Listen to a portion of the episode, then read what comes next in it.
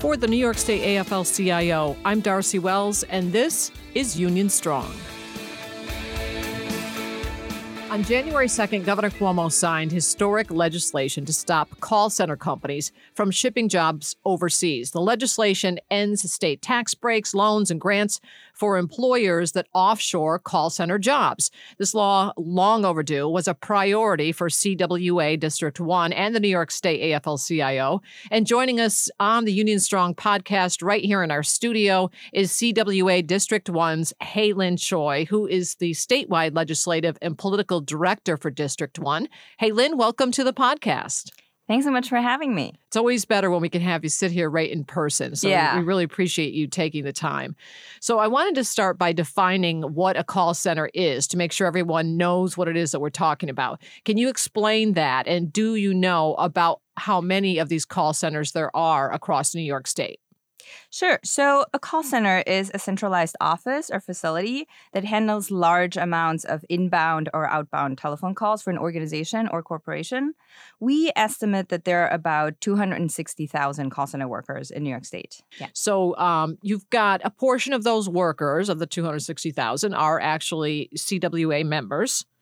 Um, and over the years, these call centers have increased their profits, right? And they've been enjoying tax breaks and other benefits, yet they can fold up shop when it suited them and leave, uh, you know, New York State, leave the country, and leaving thousands of people without jobs. And I saw numbers as high as 40,000 call center jobs lost here just in New York State since 2006. Is that about right? Yeah. So we estimate that between 2006 and 2016, New York State lost almost 40,000 call center jobs. Many of those were good paying union jobs. Call centers, you know, are an economic important economic lifeline for many communities in our state, especially those that have been really hit hard by factory closings mm-hmm. during uh, the era of deindustrialization. You need to remember that call centers were seen as the economic engine that could revitalize those areas that really have been devastated. And so it's so disturbing for us to see call centers closing up shop and moving south and more often offshore. And there's probably no other job that's easier to relocate than a call center job because mm-hmm. essentially you just have to flip a switch and right. those jobs are gone. Yeah. So earlier this year, we saw that play out in Syracuse. Uh, where AT&T laid off dozens of call center workers. Uh, many of them had been at the company for decades. Um, and I first I'm wondering when you talk about these being good jobs. So in Syracuse, in particular, you know what what kind of good jobs are we talking about? What kind of salaries are we talking about? Yeah, that's actually a very upsetting story. The impact of losing my job um, has been tremendous. I certainly didn't expect to retire at my age. Um, I have a mom with first stage Alzheimer's. Besides my personal impact, the impact on the community here is tremendous. So AT&T closed a call center with 150 workers in Syracuse in June last year. Those were our members. Local 1152 has been representing those workers for decades, and many of them have dedicated their lives to this company. They've been working there for over 20 or 30 years, mm. and uh, you know the average income in Syracuse is $19,000. Mm. Our members were making on average 74 thousand dollars. Wow! So you can imagine it's not only devastating to our members, but it's a huge blow for the entire Syracuse community and economy. Right. You don't have those people going out to eat, buying yeah. homes. I mean, those are really good. Those are good careers.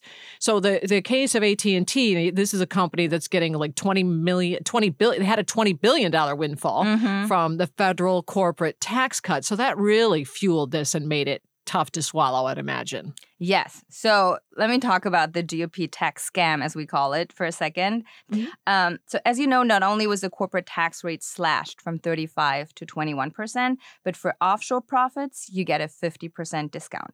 So those are only taxed at 10.5%. That means if you operate a call center company in the US, your taxes went down from 35 to 21%. If mm-hmm. you move that call center overseas, your taxes went down from 35% to 10.5%. So it basically encourages companies to move jobs overseas.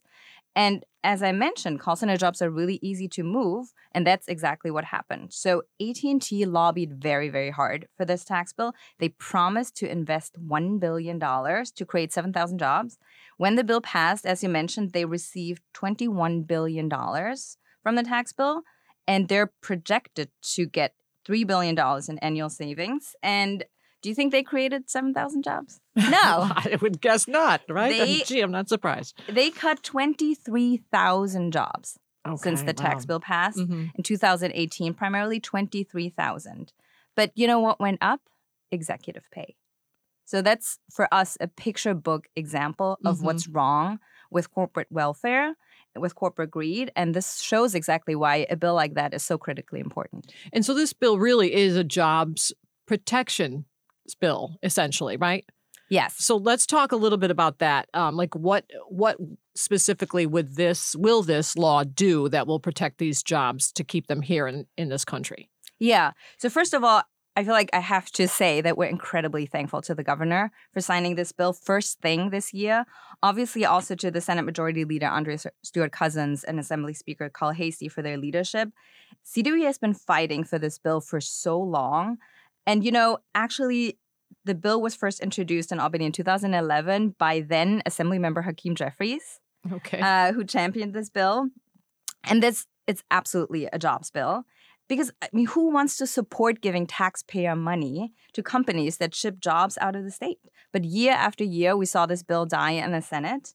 And it wasn't until we really worked hard to change the dynamic in Albany um, that we saw this bill finally passed. And the Senate actually passed it as early as March last year. Mhm. So Senator Kennedy, prime sponsor in the Senate, and Assemblymember Rosenthal were amazing sponsors to champion this bill and get it over the finish line. And obviously, we're also grateful to the AFL-CIO and all of our allies who joined our Save New York Call Center Jobs Coalition um, to really make this a top issue. So the core of the bill is pretty simple: no taxpayer money for call center companies shipping jobs out of the country. The bill primarily does three things. Companies have to give 90 days advance notice when they're planning to move 30% or more of call center work out of the country. Well, Number- let, let me stop you right there because that was an issue in Syracuse, right? So 90 days, if you're making on average in the mid $70,000 range for a salary, presumably you've got a home, you're you're you're solid there in the community, and 90 days is going to give you some time to make a decision on whether you want to move wherever this call center is moving if it's staying within New York state, right? Which is the idea.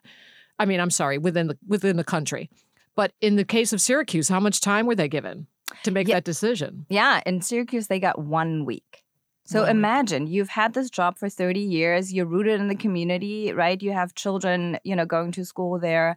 And not only do you have one week to grapple with the fact that this call center that you've dedicated your life to is closing, but also you have to make a decision whether you can just uproot and relocate. Mm-hmm. So this bill would require companies to give 90 days notice and not just one week. Okay, and then um, what's what's another thing that it does? So companies who plan to relocate jobs have to notify the Department of Labor, and then will end on what we call a bad actors list with the Department of Labor.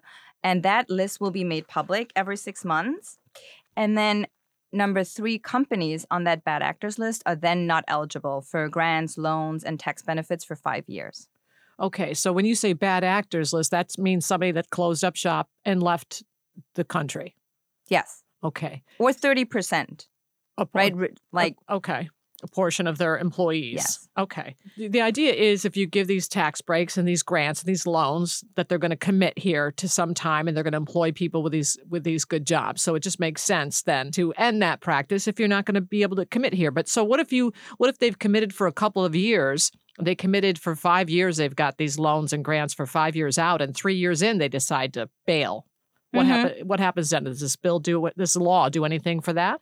Yeah, they would also lose whatever they were promised for the two years going forward. So they would lose uh, the remaining amount. Okay, so the three years, that's a done deal, but movie, they don't get those breaks and loans and grants on those following two years for exactly. the five year. Exactly. Okay. And you know, like we've gotten a lot of pushback on this bill about how this bill would make New York like not business friendly and which company, you know, would come and set up shop here. And we're saying to that, we only want companies that are committed to stay here right? Mhm. If we have companies that would come here and then decide after two years they want to, you know, pack up and leave, like, is that really a company that we want in the state? Right. So just to um, wrap up then, uh, hey, Lynn, I'm wondering about the involvement of your members. Um, were they pretty passionate about this and helping to, you know, get people educated on it and is and getting out to legislators and the governor? Well, How involved were they? They were so involved, and it was one of the mo- most heartwarming things to see when the bill finally passed and we packed, you know, the gallery and senators were like calling out our members. Chair of the Senate Labor Committee, rise to vote aye, and to the communication workers of America for their advocacy and their courage and their dedication to ensuring that we don't have just any jobs in New York, but good union jobs. This bill is common sense, and this should be the way we do business with all our contracts in New York. If you take New York taxpayer money, the money stays. There. They in were New so fired up about this issue because obviously they see what's going on, right? After the tax bill passed, like every week there was a story in the news about call centers closing all across the country. Mm-hmm. And they were worried about their jobs. So they wrote letters, they wrote postcards, they make countless trips to Albany. And, you know, our members are so passionate about this issue. And it was just so beautiful to see that finally what we have been telling them, like we have to change the dynamic, we really have to push for this, to see for them that this really happened and became law. We're so immensely proud of the work that they did. Yeah, it was a long haul, but if you had some members right from the beginning to the end, that's a, that is a great feeling. Yeah, Well, congratulations to you and CWA. That's fantastic, and we appreciate you again taking the time. Here we are, right at the beginning of the legislative session. Again, things gearing up and taking the time to come right here uh, and be in person in our studio. Thank you, Hae-Lin. Thank you so much. Joining me now on the podcast is our digital director, Kevin Eidsman. Hi, Kevin. Hi, Darcy. So one of the things that Hae-Lin was talking about was the amount of jobs that were cut by AT&T is after the tax cut, right? They talked Yeah. about they were going to create jobs and what she had some kind of number in the 20,000 range. Mm-hmm, And so now we found out uh, the most updated uh, amount of jobs cut, almost 40,000 by AT&T. It's 37,818 jobs they, they've cut. And how many were they supposed to create again? Uh, right. Many. It, it flipped around the other way. So we just want to make sure people had that correct information. Wow. Um, and she also talked about the involvement of the members and how key that was to this campaign and getting it over the finish line. And that's something our president, Mario Cilento, here at the state AFL CIO is always talking about, right? That member engagement. Absolutely. You know, all the, the legislation that gets passed by our affiliates, uh, by us, it, it, it doesn't happen, uh, you know, in a room without the members supporting it. So when the members are out there and they're activated and they're behind it and they're calling their legislators and they're meeting their legislators and they're voicing their opinion on social media, uh, supporting these issues, that's when things get done. That's when things get passed. So come to our page, participate in what's taking place, look at the new fights that we've got going on. There's always something that's happening. Uh, and and really get involved because when you do, that's when we make a difference. That's when we're able to pass you know good legislation for working people. And as Hae-Lin pointed out, there's a real reward for you. I mean, it's a good feeling when you're a part of something like that, and, and then you're successful in the end, as her members saw in this case. Yeah, who doesn't want to be part of a team, winning team especially? Exactly. All right. Thanks, Kevin. Thanks, Darcy. Thanks for listening to the Union Strong podcast. If you like what you're hearing, you can subscribe and give us a rating. This has been a production of the New York State AFL CIO. Our president is Mario Cilento. Our secretary treasurer is Terry Melvin. We're a federation of 3,000 unions representing 2.5 million union members, retirees, and their families, with one goal to raise the standard of living and quality of life of all working people. We keep New York State unions strong by fighting for better wages, better benefits, and better working conditions. For more information on the labor movement in New York, visit nysaflcio.org. Until next time, stay union and stay strong.